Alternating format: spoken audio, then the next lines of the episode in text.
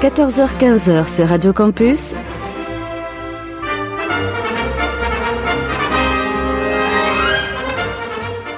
Les aventuriers des salles obscures.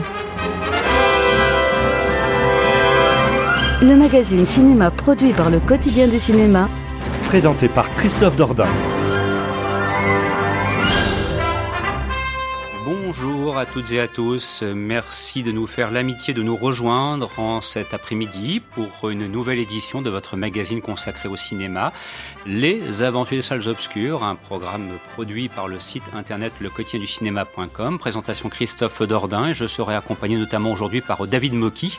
Et si tout va bien, nous attendons également Karine Le Breton. Alors pour une émission qui est à l'image de ce que nous vous proposons depuis quelques semaines, très précisément depuis le 23 mai, où nous avons repris l'habitude de diffuser nos émissions en direct, c'est-à-dire une émission qui se veut avant tout musicale, mais qui doit aussi permettre d'évoquer, c'est ce que nous ferons aujourd'hui, euh, un petit peu l'actualité.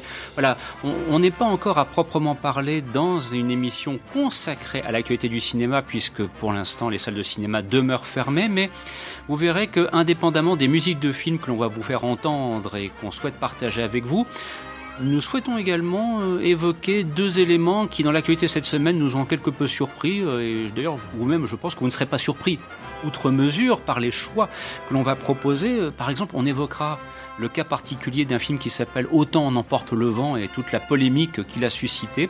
Et puis nous en profiterons aussi pour faire un point sur la situation des intermittents du spectacle qui travaillent dans le domaine de la production de films et de séries télévisées, notamment dans la région Nord-Pas-de-Calais, euh, dans la région Hauts-de-France, pardon. Là, un vieux vocable maintenant.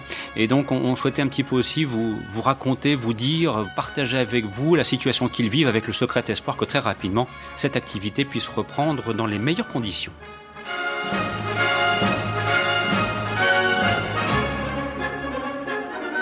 Bien évidemment, et comme nous l'avons signalé dans le cadre de nos publications, notamment sur notre page Facebook, si vous la suivez, en deuxième partie d'émission, vers 14h35, 14h40, nous vous proposerons un concours afin de très simplement vous offrir des coffrets, soit de films, soit de séries télévisées. Alors c'est un principe qu'on a repris là aussi depuis le 23 mai.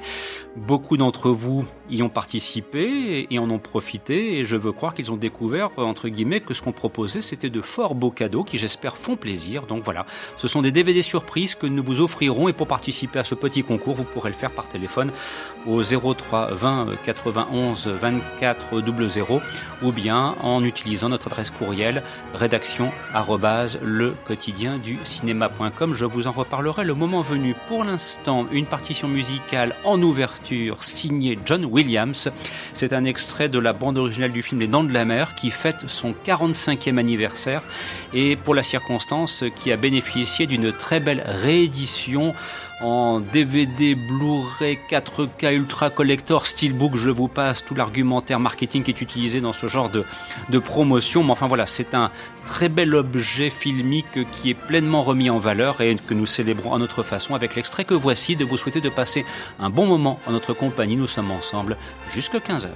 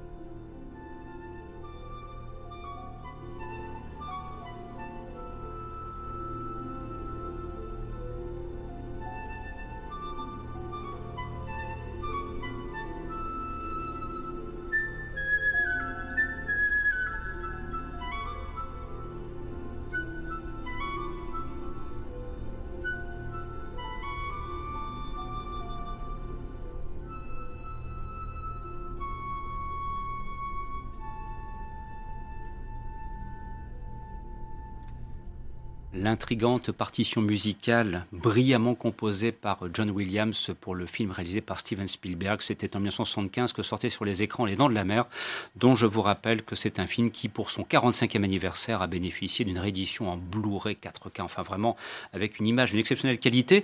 Mais euh, il y a quand même un petit regret, c'est que pour la version française, on découvre le deuxième doublage et qui n'est pas le doublage d'origine. Et moi, je suis désolé, mais le second doublage français qui a été proposé pour Les Dents de la Mer s'avère d'une qualité bien médiocre si on le compare avec le doublage original et c'est un petit peu regrettable que ce n'ait pas été respecté.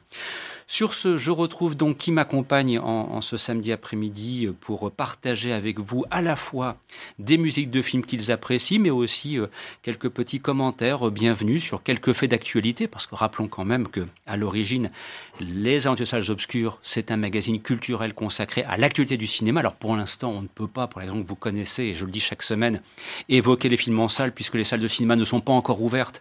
On sait que tout cela va se faire entre le 22 et le 24 juin. Toutefois, l'actualité euh, en elle-même, eh bien, euh, elle est quand même présente dans les esprits et on aura l'occasion, par exemple, d'évoquer ce qui se passe autour du film autant on emporte le vent. Et puis on s'intéressera aussi donc à la situation des intermittents du spectacle qui travaillent dans le domaine de la production des films et des séries dans la région des Hauts-de-France.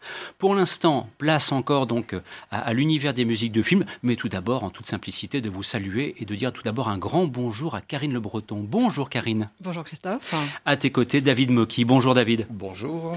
Et merci donc d'être des nôtres en, en ce samedi après-midi. Alors, je vous propose d'entrer immédiatement dans le vif du sujet de deux premiers thèmes que l'on va entendre et que vous avez sélectionnés alors, euh, je vous dis tout de suite, on, place la barre à une hauteur euh, certaine, puisqu'il va être question de, Michael Mann, avec un extrait de la bande originale du film Miami Vice, rien que ça.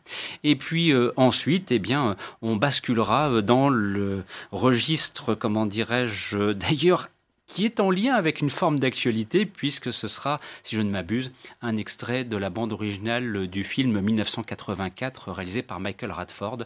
Voilà, donc ça, c'est ce que l'on pourra effectivement entendre. Alors, euh, tout d'abord, bah, peut-être, euh, Karine, un petit mot pour essayer de te souvenir, parce que le, temps passe, c'était en 2006, si je ne dis pas de bêtises, que sortait sur les écrans Miami Vice euh, l'adaptation de la série télévisée réalisée par Michael Mann, qui en est non pas le, le géniteur, c'est Anthony Yerkovitch qui l'a créé, mais qui en a été le producteur exécutif. Et puis il avait associé un, beau duo, Colin Farrell, Jamie Foxx. Alors quel souvenir as-tu de ce film? Et ensuite, ça permettra d'assurer la continuité avec le thème que nous entendrons. En fait, euh, je ne l'ai pas revu depuis que je l'avais vu au cinéma, mais j'en ai gardé un excellent souvenir. Je trouvais que c'était un super film d'action, avec euh, mené vraiment par un duo qui fonctionnait très bien. Puis ce sont des deux bons acteurs. Et, euh, et c'est vrai que j'ai, moi j'aime, bien le, cinéma de Michael Mann. Je trouve qu'il y a toujours aussi une qualité dans, dans la façon de filmer les scènes d'action. Et, et j'aimais bien aussi le, rendu de, de l'image. J'ai vraiment l'image d'un, d'un film bleuté en fait. Euh, euh, et, je trouvais que ça donnait une vraie ambiance. On, était vraiment à Miami dans les années 80 et, c'était vraiment chouette. Et c'est surtout, euh, j'ai un énorme souvenir de cette bande originale qui est, qui est rythmée par des, des musiques très diverses, mais qui, sont bien de l'époque. Et même, enfin, là, celle qu'on a, c'est Nina Simone, mais remixée. Et, je trouve que ça, ça, fonctionne bien et, on, et, ça, ça soutient bien le film et les, et les, et les scènes d'action.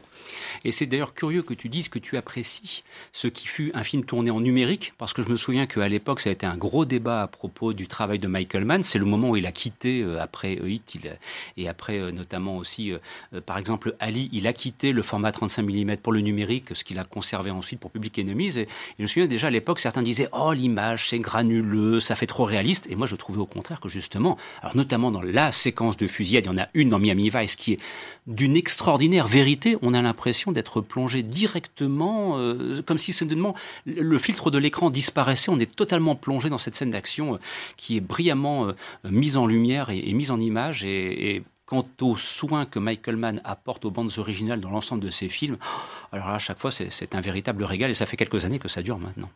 Alors, ça, ce sera donc le premier thème qu'on entendra. Et puis ensuite, eh bien, euh, on, se rapprochera d'un film qui date, David, de 1984. Euh, c'est donc, il porte son titre, 1984. C'est bien sûr adapté d'Orwell. Il y avait notamment au casting Richard Burton, mais aussi John Hurt. Euh, et là, c'est Eurythmics que tu as voulu solliciter. En fait, c'est moi pour euh, le film en lui-même que, euh, quelque part, m'a un peu déçu parce que j'ai trouvé très didactique par rapport au livre. en termes d'adaptation, j'ai nettement préféré, par exemple, Le Brésil de Terry Gilliam, qui est également une adaptation de George Orwell, mais où Gilliam s'est donné la liberté de réinterpréter l'histoire et de l'enrichir et d'introduire aussi son, regard, son humour particulier. Mais euh, moi, ça me ramène à cette année-là où j'ai découvert à la fois euh, cette musique, le livre de Orwell que j'ai dévoré alors que j'avais 11 ans et demi. Et euh, quand j'ai vu le film, j'ai aussi été intrigué parce que la musique de cet album ne figure quasiment pas dans le film. C'est-à-dire qu'il il y a le morceau qu'on va entendre qui se trouve à la fin. Enfin, non, c'est pas ce qu'on enfin, bon, qui se trouve à la fin du film, le titre Julia. Et en fait, il y a eu tout un, imbroglio à l'époque, à savoir que euh, Michael Radford, le réalisateur, avait commandité un compositeur qui est donc Dominique Moldoni pour faire la musique. Entre-temps, les studios avaient négocié avec Eurythmics pour faire la musique sans lui en parler. Donc Eurythmics, donc Dave Stewart, euh, Annie Lennox se sont donnés, mais à fond. C'est le, pour moi, c'est l'album, enfin, c'est le meilleur album du, du groupe qu'ils ont produit euh, à deux. C'est-à-dire qu'il n'y a aucun autre musicien que eux sur cet album. Et euh, arrivé des courses, euh, Michael Radford qui menace de faire un procès, qui dit qu'on lui a imposé cette musique. Ça s'est réglé à l'amiable en introduisant quelques musiques. Et euh, enfin, moi, je rêve qu'un jour on ressorte une version de ce film qui réutilise intégralement la musique de ce groupe et partition de cet album qui, est, qui aurait vraiment donné une autre patine, qui aurait peut-être mieux souligné tous les plans de, du réalisateur. Quoi.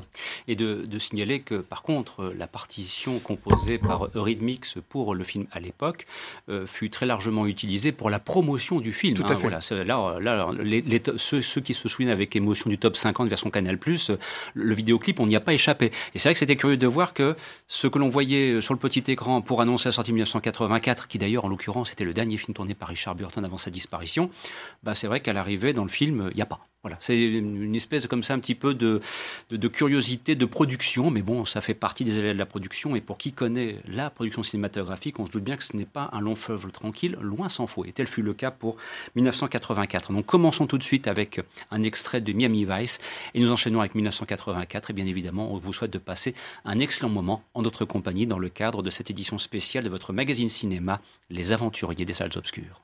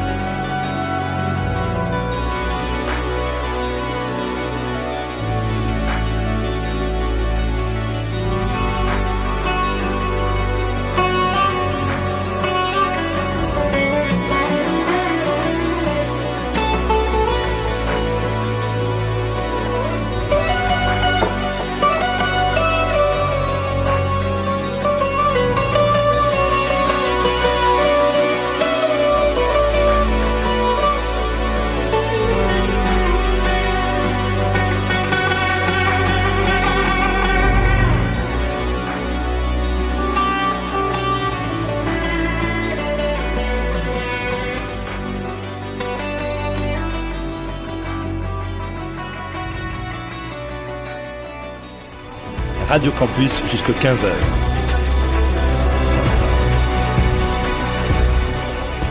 C'est les aventuriers des salles obscures. Le magazine cinéma produit par le quotidien du cinéma.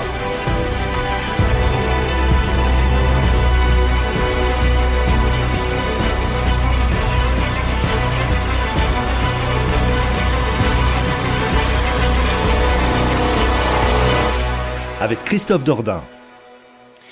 Et à l'instant, vous entendiez une partition originale composée par le groupe Eurythmics et qui aurait dû être euh, intégrée dans euh, la bande originale du film 1984 réalisé par Michael Radford. Et on vous a relaté il y a quelques instants donc euh, les difficultés de production qui ont fait que cette musique qui avait été conçue initialement pour le film, eh bien, n'ait pas été à la fin utilisée. Et on le regrettait bien. En écoutant cela dans la continuité du thème du Miami Vice, et j'espère que cela vous plaisait aussi, on se disait vraiment que, que voilà une œuvre musicale qui mériterait peut-être effectivement une réintégration dans une édition ultime de 1984 qu'on ne peut qu'appeler de nos voeux. Il est 14h passé de 30 minutes et de vous rappeler que vous écoutez une édition spéciale de votre magazine consacré au cinéma Les Aventures Salles Obscures. Nous ne sommes pas encore en mode actualité sortie dans les salles, ça ce sera dans les prochaines semaines. Et donc, euh, depuis quelques semaines, chaque samedi, nous vous proposons d'écouter des musiques de films que nous aimons et qui sont aussi le reflet de toutes les personnes qui euh, animent l'équipe des Aventures Salles Obscures. Et c'est pour ça qu'aujourd'hui, je suis accompagné par David Mocky et par Karine Le Breton. Alors, cela étant, on va quand même prendre maintenant un, petit temps pour évoquer l'actualité parce qu'il s'est passé une chose bien curieuse euh, cette semaine. C'est, euh, ça vient des États-Unis. Ça vient d'un gros studio qui est la Warner Bros. et qui a annoncé donc le retrait du film réalisé par Victor Fleming en 1939, Autant en emporte le vent. Et bien évidemment, nous sommes dans le contexte des manifestations qui se sont déclenchées aux États-Unis suite à la disparition brutale, on peut même parler de, l'assassinat hein, d'une certaine façon de, George Floyd, même si c'était la justice maintenant d'en juger. Et donc c'est vrai que depuis, il y a tout un mouvement qui s'est enclenché aux États-Unis, qui a irrigué aussi en Europe et en France, et qui est parfaitement légitime quant au combat pour le respect des droits des personnes, quelles que soient leurs origines et quelle que soit la couleur de leur peau. Mais ça nous laisse une impression curieuse parce qu'on se dit, voilà, on, va supprimer autant en emporte le vent peut-être pour le ramener avec une contextualisation qui permettrait de comprendre que ce film a été réalisé en 1939 et qu'à l'époque, le racisme aux États-Unis, bah alors là, c'était encore pire que ce que l'on pouvait connaître maintenant. Mais, mais moi, ça m'inquiète parce que je me dis, mais dans ce cas-là, combien de livres, combien de films, combien d'œuvres va-t-on retirer? Bah parce que il y a un sous-entendu raciste. Alors ça va être Tintin au Congo qu'on va faire disparaître, et puis au niveau des films là aussi. Alors j'aurais bien aimé avoir votre avis à ce sujet. J'ai l'impression que là, pour être en lien avec 1984 et Michael Radford, il y a un ministère de la pensée ou un ministère de la vérité qui vient de se mettre en place. Et, moi, ce qui m'inquiète, c'est que euh, j'apprends euh, au hasard de cours en histoire que le totalitarisme, il vient par le haut et là, on a le sentiment que le totalitarisme de la pensée est en train de venir par le bas. Et c'est ce qui m'inquiète un petit peu. C'est une inquiétude, je ne dis pas que ce soit forcément une réalité, mais il y a des moments quand même, il y a des relents un, petit peu navrants, et, ce qui arrive avec autant d'emporte le vent, euh, voilà, est, assez étonnant, et voire même euh, nous laisse plus que perplexes. David, qu'en penses-tu? Un, un, regard sur, ce, sur cet événement d'actualité de cette semaine? Bah, si on parle du ministère de la pensée, on peut aussi se demander si réellement le, la pensée du bas est si autonome que qu'on le penserait, si elle n'est pas elle-même manipulée, si cette décision n'est euh, pas instrumentalisée. Bon, voilà, il retire un film. Qu'est-ce qu'on va, qu'est-ce qu'on y gagne? Et surtout qu'est-ce qu'on va y perdre? Euh, si, si on regarde historiquement, toute période de crise, il y a eu euh, un retour de l'ordre moral. On l'a vu dans les années 30, après la période des années folles, les années 30, la crise de 29, ça a amené un, le retour des jupes longues de, tout le monde au moral, le retour de l'ordre moral chrétien, voilà, faut pas faire, faut pas pécher, etc. Euh, chaque fois qu'il y a une crise majeure, la morale conservatrice revient au galop et reprend, des galons. Et euh, moi, ça m'inquiète d'une part. Alors, est-ce que c'était juste pour ce film? J'en sais rien. Moi, j'ai le souvenir d'un film qui m'a un peu fait chier. Euh, après, ça montre euh, la manière dont on traitait les Noirs à l'époque de manière, on va dire, presque naturelle. Est-ce qu'on parle de la guerre de sécession Bah oui, les Noirs, ils étaient traités comme du bétail, donc il faut un peu arrêter, quoi. Mhm. Et à côté de ça, moi, je pense au, documentaire qui passait récemment sur Arte, qu'on peut d'ailleurs encore voir en, replay, sur Quentin Tarantino, qui revenait sur Django Unchained, et qui mettait en parallèle avec 12 euh, Years a Slave. Et donc deux films qui sont sortis à peu près au même moment. L'un qui a été oscarisé, et euh, l'autre, Django Unchained, qui a été euh, banni, qui a été critiqué. Euh, Spike Lee lui a, vomi dessus.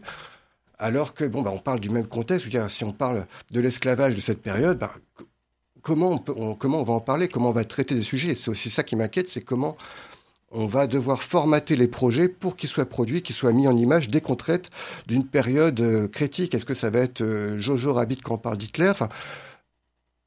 Déjà, ça aussi, c'est problématique. C'est, on fait un film rigolo où un, un garçon, un Hitler pour ami imaginaire. On peut aussi se poser la question est-ce que c'est. Euh, on ne devrait pas le censurer, ce film, quelque part, c'est immoral? C'est, Ça devient très inquiétant parce que. Alors, qu'il y ait effectivement des relents du racisme de la société américaine à la fin des années 30, il n'y a aucun doute dans Autant d'emporte le vent. De toute façon, ne fût-ce que par le contexte historique, par le propos qui développe le film. Et puis aussi, pour l'anecdote, sachez que Clark Gable, par exemple, s'est frité avec la production parce qu'il a découvert euh, pendant le tournage euh, que pour les toilettes, il y avait les toilettes pour les blancs et les toilettes pour les noirs.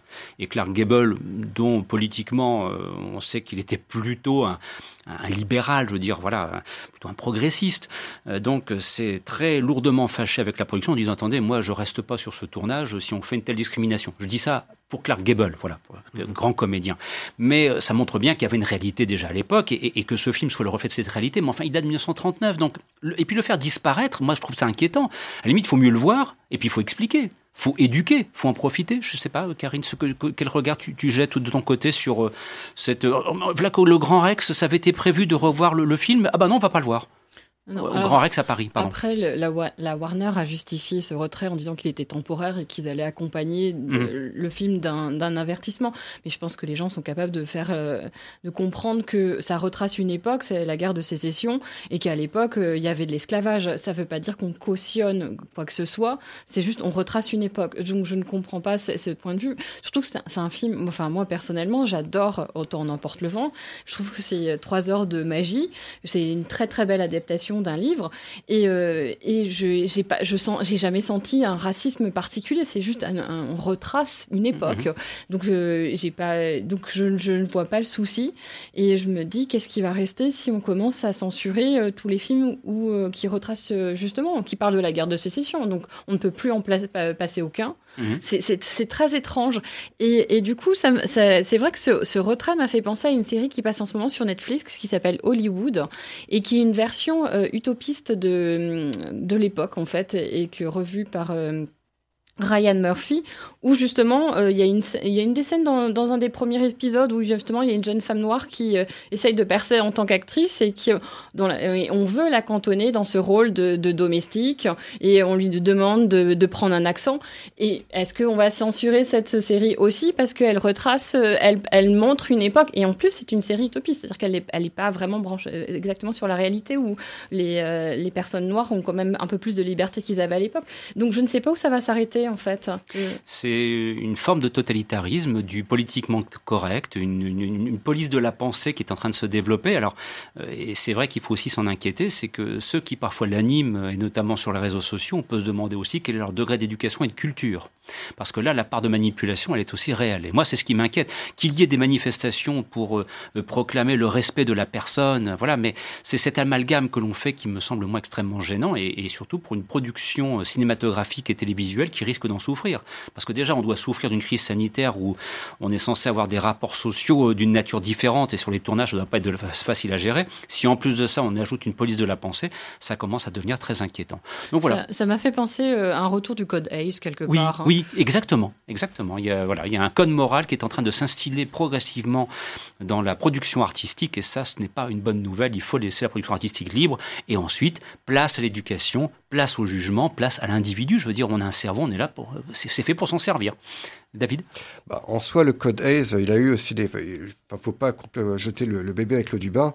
C'est qu'il a permis aussi de changer euh, l'image qu'on avait. Il a quand même contribué de. Euh, en imposant des quotas euh, ethniques, de permettre aussi que des, les acteurs aient d'autres rôles, jusqu'à ce que justement, finalement, on regarde aujourd'hui des fictions américaines, euh, la couleur de peau du personnage est complètement indépendante euh, du personnage qu'il va pouvoir interpréter. Et euh, on peut même se poser la question si cet état de fait est responsable au final de l'élection d'Obama qui a permis de faire oublier qu'il était d'origine mmh. africaine. Hop, président. Et euh, c'est une problématique qu'on a, par contre, qu'on a toujours en Europe. Enfin, j'ai pas mal de, de, collègues et copains qui sont acteurs et qui, du fait de leur nom ou de leur couleur de peau, sont toujours cantonnés au même rôle, qui vont mmh. être l'arabe, le noir ou l'asiatique de service, avec à chaque fois l'arabe gangster euh, voyou, euh, non, mais c'est ça la réalité, voilà. Oui, ça, mais ça, ça, par contre, cette réalité-là doit être combattue. Il faut en finir avec des stéréotypes euh, stupides. Il n'y a pas d'autre mot. Je veux dire, c'est le, premier mot qui me vient à l'esprit.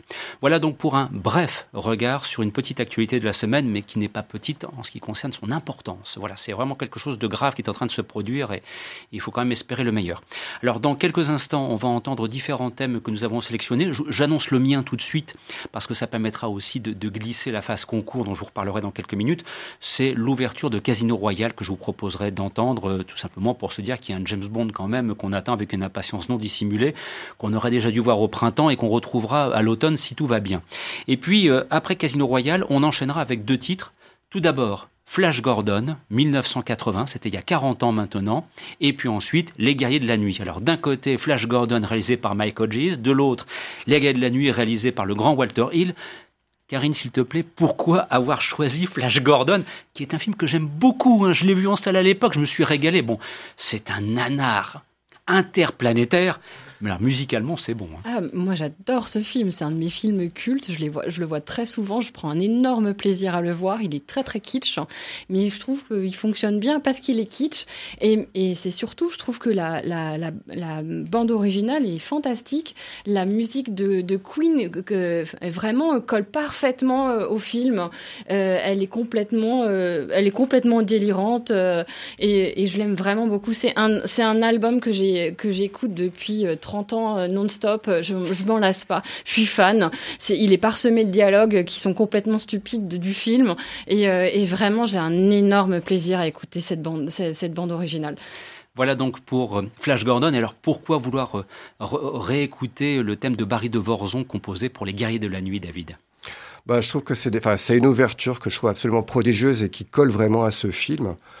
Euh, que j'ai découvert, c'était quand c'est passé sur euh, la 5 à l'époque, et mhm. c'était pour moi, enfin, ça a été un coup de foudre et un, un choc aussi euh, visuel, quoi. je trouve aussi qu'il est. je ne comprenais pas totalement à l'époque. J'ai eu un autre éclairage après avoir vu Gangs of New York qui m'a permis de mieux comprendre aussi toute l'histoire enfin, des, des gangs américains et qui arrive dans ce film à une, réalité presque carnavalesque avec des, costumes fabuleux. Enfin, mm. la, séquence des baseball furies, c'est quelque chose quand même de fantastique, quoi. Voilà, donc ce sont les, les, deux thèmes que vous entendrez. Donc, par ordre d'apparition, Casino Royal, suivi de Flash Gordon et enfin Les Grilles de la Nuit. Et donc, ça va vous laisser tout le temps nécessaire pour participer au concours que je vous offre maintenant. Je vous rappelle, vous pouvez participer donc en nous appelant au 03 20 91 24 00 ou bien vous pouvez le faire si vous souhaitez nous écrire par courriel rédaction le du cinéma.com une petite question toute simple qui est une question prétexte, à la clé des DVD surprises, de beaux films et aussi des coffrets de séries télévisées. Si vous nous connaissez bien, vous savez qu'on on soigne notre clientèle. Voilà, pour dire les choses très simplement. Et donc, en l'occurrence, la question est, très simple. Depuis euh, quelques jours, France 3, en début d'après-midi, a proposé de revoir euh, bon nombre de films d'un grand comédien français disparu en octobre 1987. Et je vous demande tout simplement quel est son nom? Voilà, il y a plusieurs films qui ont été rediffusés euh, par France 3 euh, chaque début de journée vers 13h45, 13h50. On a revu comme ça euh, cinq ou six de ces films majeurs. Et quel est donc le nom de ce grand comédien français disparu en octobre 1987 03 20 91 24 00 ou bien par courriel rédaction le du cinéma.com. Tout de suite, c'est parti. Retrouvons Daniel Gregg dans Casino Royal. Bon après-midi. À l'écoute de ce programme.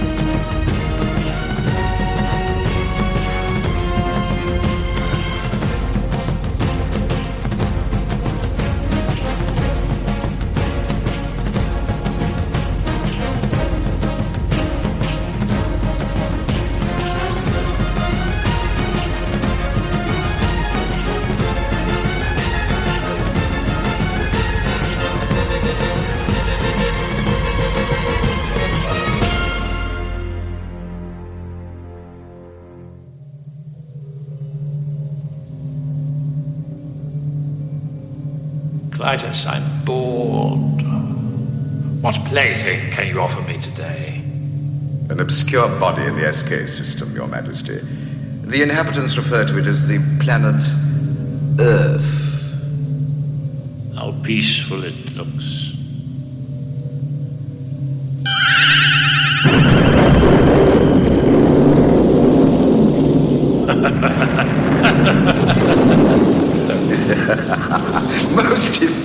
Your Majesty. Will you destroy this uh, Earth? Later. I like to play with things a while. Before annihilation.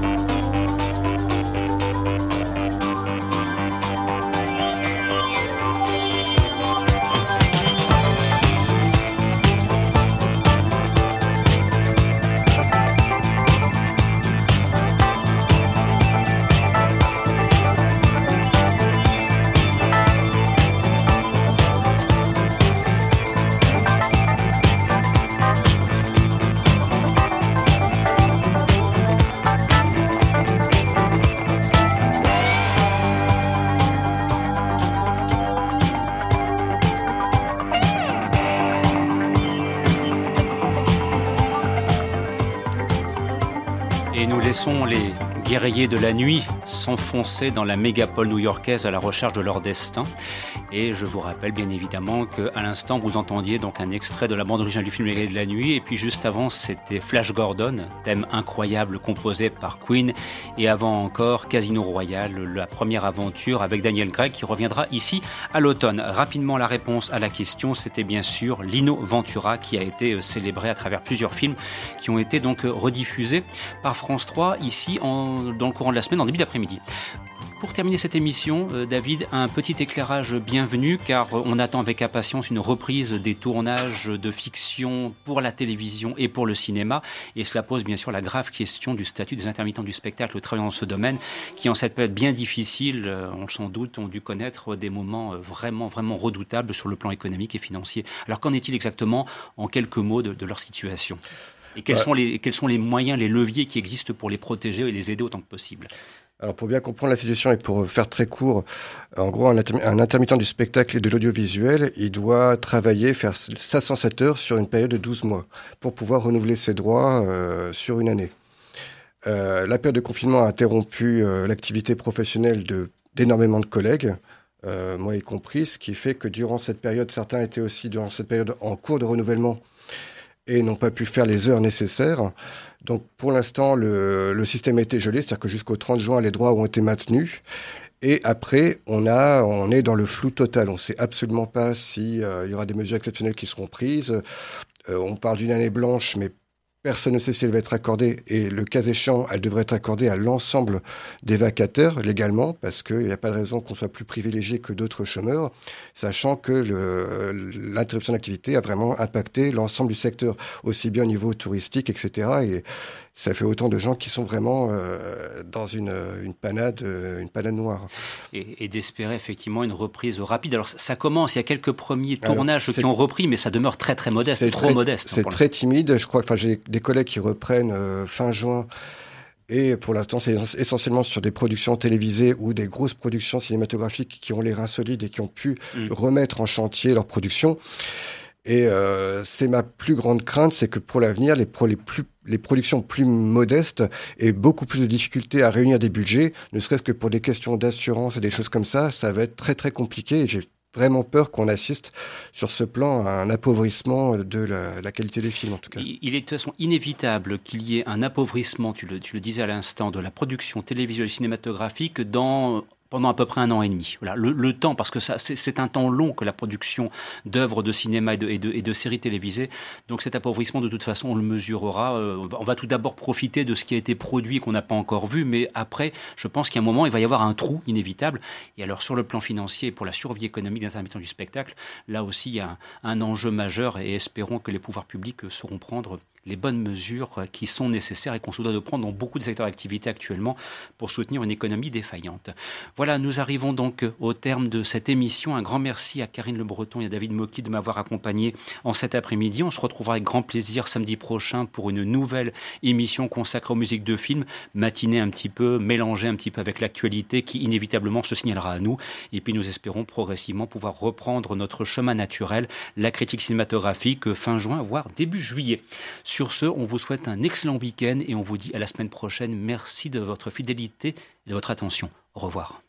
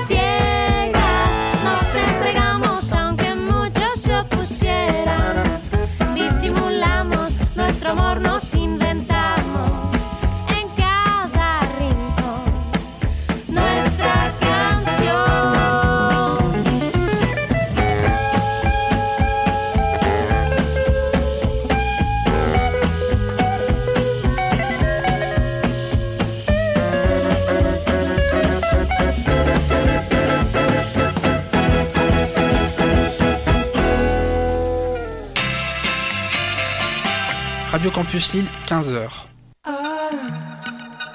I love the colorful clothes and the way the sunlight plays